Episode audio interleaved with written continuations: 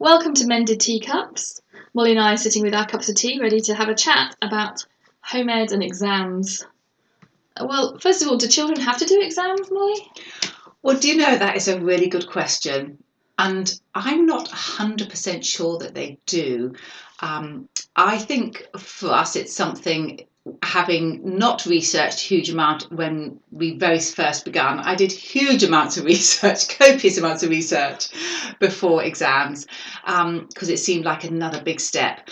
I think it depends a lot on the child. I think they are tickets to what you need to do next. Yes. So in one sense, no, but actually I think probably in living in the real world, yes, probably for most children, but I think depending on the child and depending on their particular abilities, characters, kind of skill set, for some, I think it'll be important that they do get a good chunk of GCSEs to go on to A-level, to go on to university, because that is where God has given their abilities and their gifts, and they need to honour that and work with it.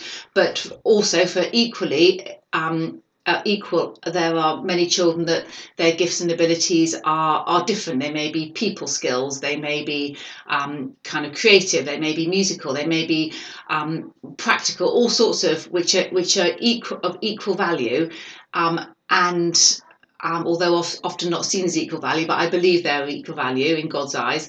And so for those children, they maybe need a few exams, the maths and the English, just to get on to the next thing.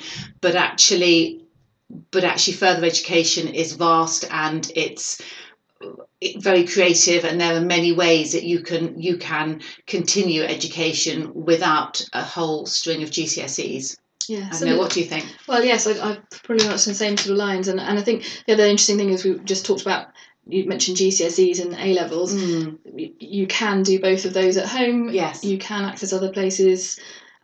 We've got friends who are doing university exams through home education, and some have chosen the American SATs as well. So there's a lot of variety out there. Yes. Depending on how your family wants to approach what you want to do. Yes, yeah. And what about you? What about your family? What did you do? So we took my eldest through his first two GCSEs at home. We kind of were partly thinking, like you, do we need to do exams? And I kind of think, as you felt, it is a bit of a ticket to the next phase. Also, it is a way of saying, I have this level. Nearly every job needs your 5 GCSEs, grades A to C. Well, it's not A to C anymore. Yes, it has to be, and including English and maths. Yes. If you don't have that, for starters, in a vast quantity of jobs, the rest of your application isn't even considered. Yes, yes. Even if it was considered, you then have to prove somehow that you have that level of ability in maths and English. Yes. And we felt for our eldest, having to prove himself each time, yes, would be a major hurdle. Mm-hmm. Yes. If you every time you have to say, yes, I can write to this ability, you have to sell yourself every time. Whereas you can just say, grade, yes, here's my certificate. Yes, it's a ticked box, yes, isn't it? Yeah. And I know that there are other families who have chosen not to do GCSE English and maths for whatever reason.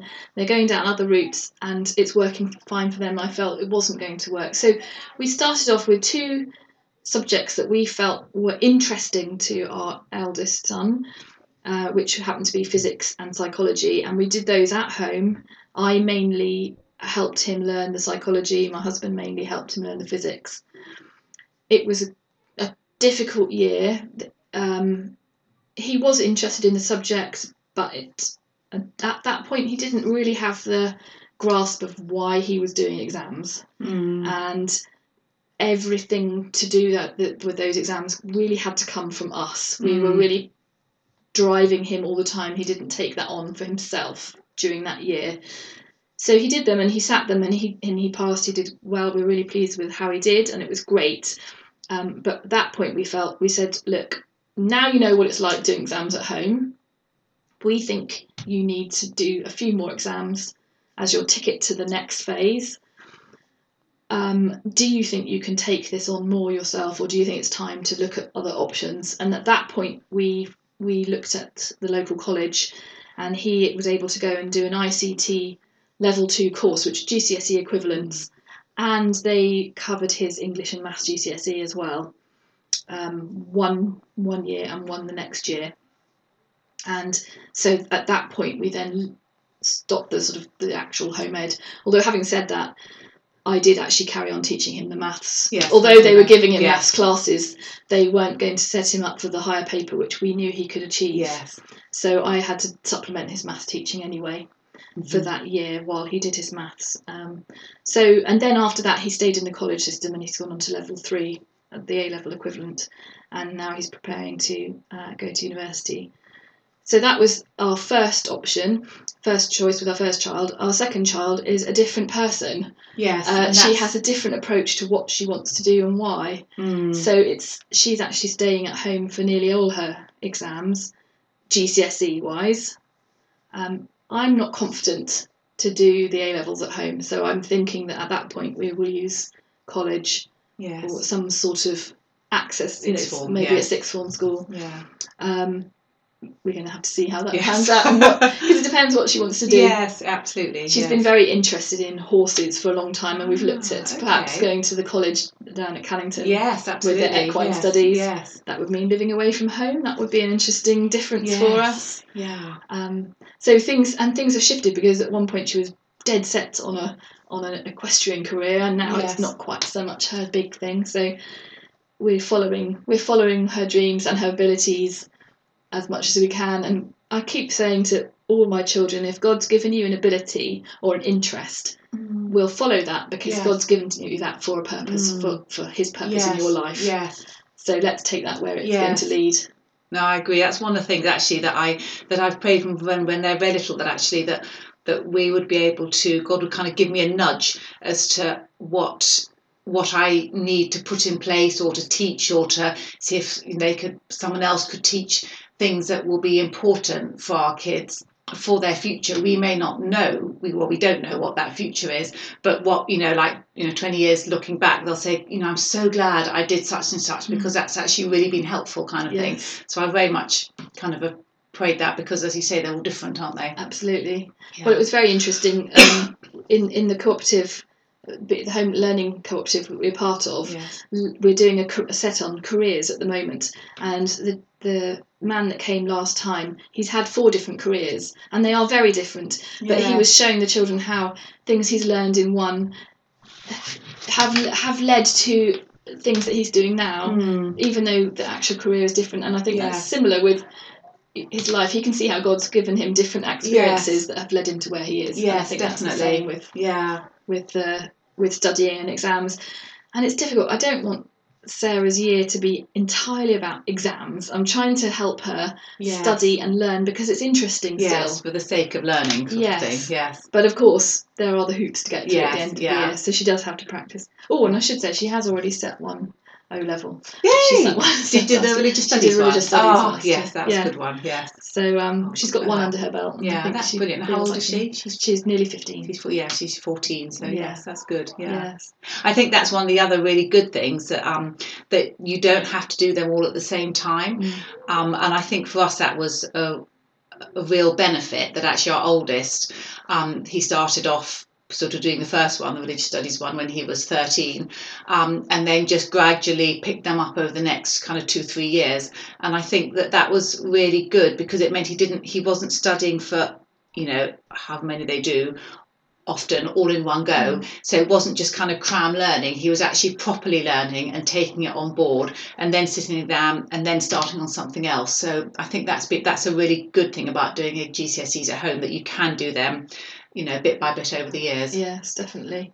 So ready. And then as to how we've done them, as I say, for my son, we very much bought the books and taught him from the books, or helped him learn from the books. Yeah. And then for my daughter, she's going to a local independent school for one GCSE, music GCSE. Yes. They've been very kind. They've felt that they've got a bit of space. Oh, great. For some extra students, because they're a small school and their GCSE class was small. Yeah. So it's helped them as well as helping us. Yeah. So that's obviously a payment to be made each term. She's doing one entirely by herself, reading the book and studying that by herself. I'm teaching her maths because that's my thing. Yes. With three of her friends, so I have a little class once a week, and we're taking them through the syllabus, and we'll be doing some past papers in practice. And then for biology, she's learning that from the book, but with support from my mum, who was a nurse, and they FaceTime once a week to learn that together. Yes, which is lovely. Yeah. I love the fact that her grandparents are involved in her education. And that's just wonderful, isn't it? And so she's having a real variety in doing GCSEs, and a real variety in learning, and different people involved. And absolutely. That's kind of like a real richness kind of thing, isn't it? Yes. Life learning. Yeah. And my nervousness is about English language. I think she could do quite well in English language. I don't want to stifle her in any way. So I'm just looking at how best to take her through that and help her get a good grade that will reflect her ability. Yes, so that's my next item for prayer, my next hurdle, mental hurdle. Looking at how we might access that. Yeah.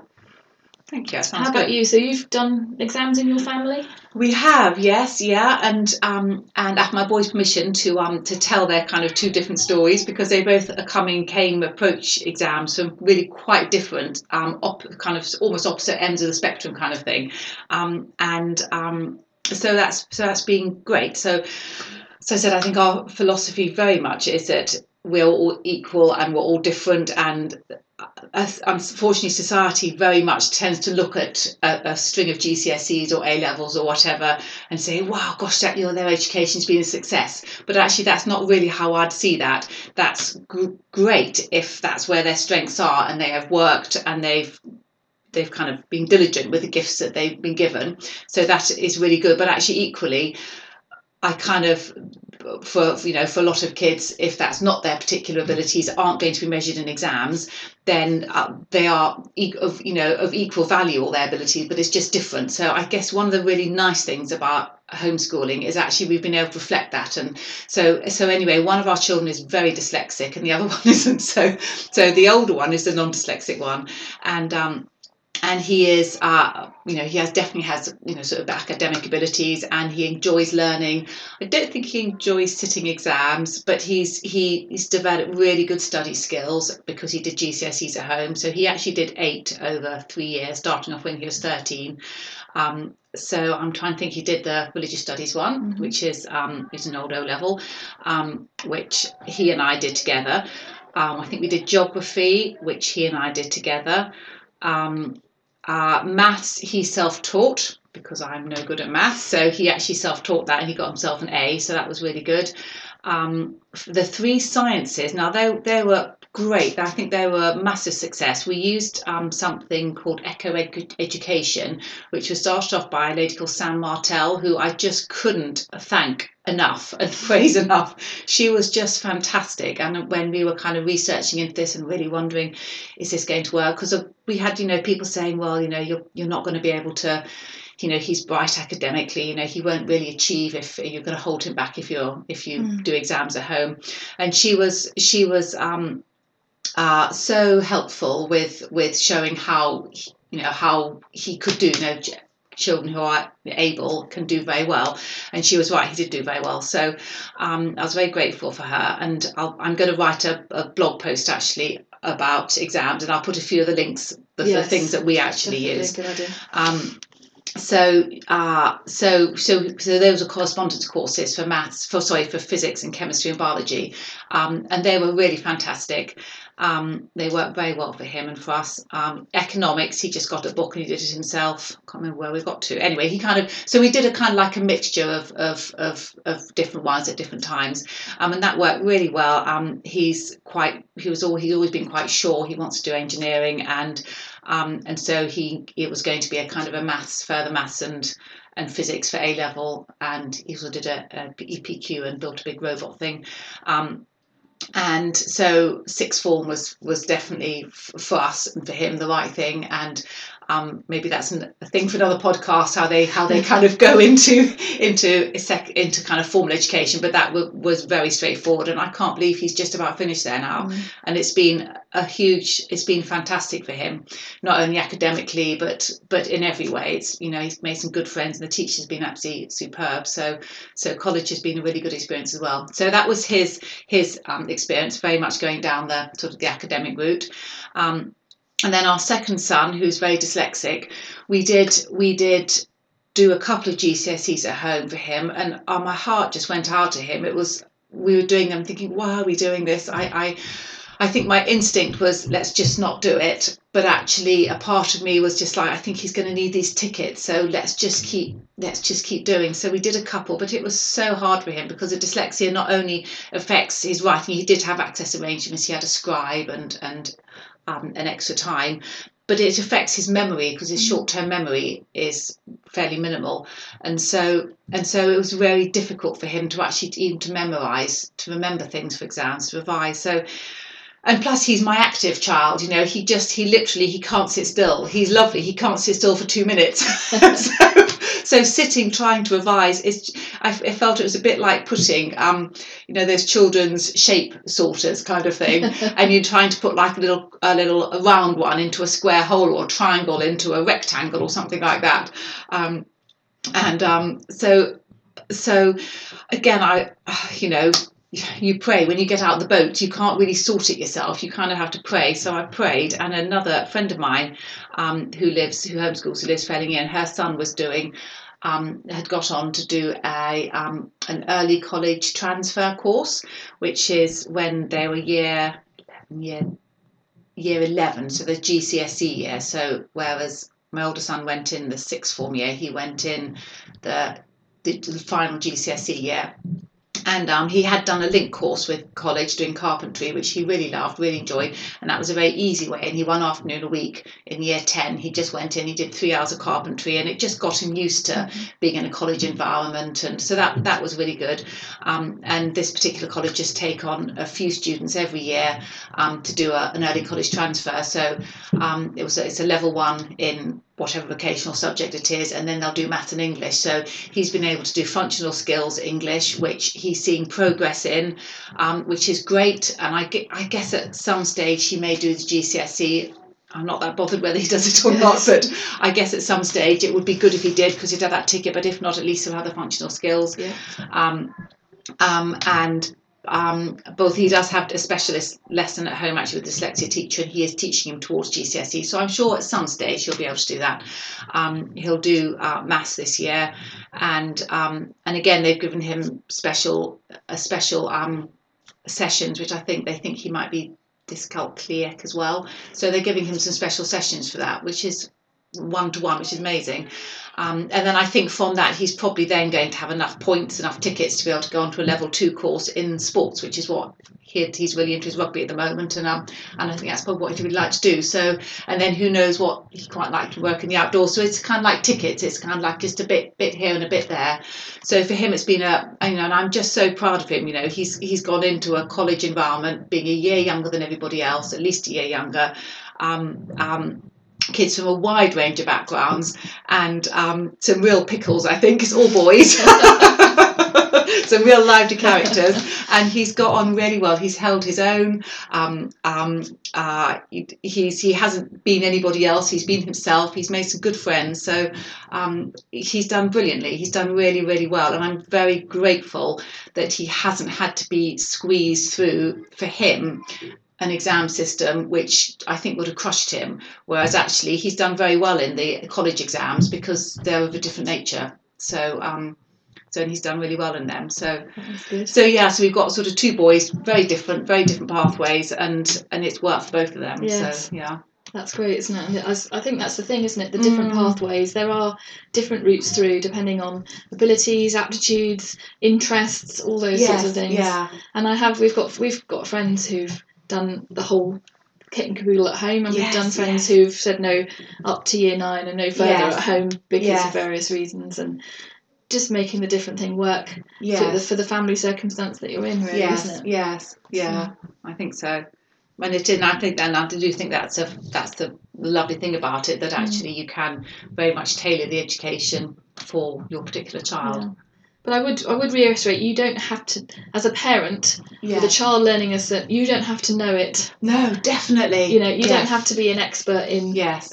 My daughter's studying development studies, and it's very interesting, and I'm quite interested, but I don't know anything about it. Yes. But she's learning it herself, and I'm giving her the space that she can learn that in. Yes. I'm listening to her talking about it to help her learn and practice the memory of it. But it's not something that I have to learn first. No, I think. And lots of people say, oh, I couldn't homeschool because I don't know. No, that's not our job. No, I think you were saying before it's about kind of like facilitating their learning, and you want them to have a love of learning, and also at this age, at the sort of teen level years, to be able to have good study skills as well, which I think at home did very much just help with the boys, because they're used to studying by themselves. They're not being hugely spoon-fed at school, and so they for college, that's been where, which is much more dependent learning, that actually has very much helped them because they've got those study set ability to be able to, you know, to work and study and work out, you know, revision and everything at home, which I think's helped them. Yes, I know that we've had some good feedback from Henry's college tutors who said that they found he's got a good attitude to the work, and they generally do find that from homeschool students who start with them. Yes. They do like their approach to work, so that's been quite positive. Yes, it's interesting, isn't it? I think colleges are quite, because our college as well, I say they really positively like to have home-educated children because of their attitude to work, which is great, isn't it? Is so good. That's really good. Yes. These cohorts going through. Yeah. I'm trying to think if there's anything else we need to say about exams.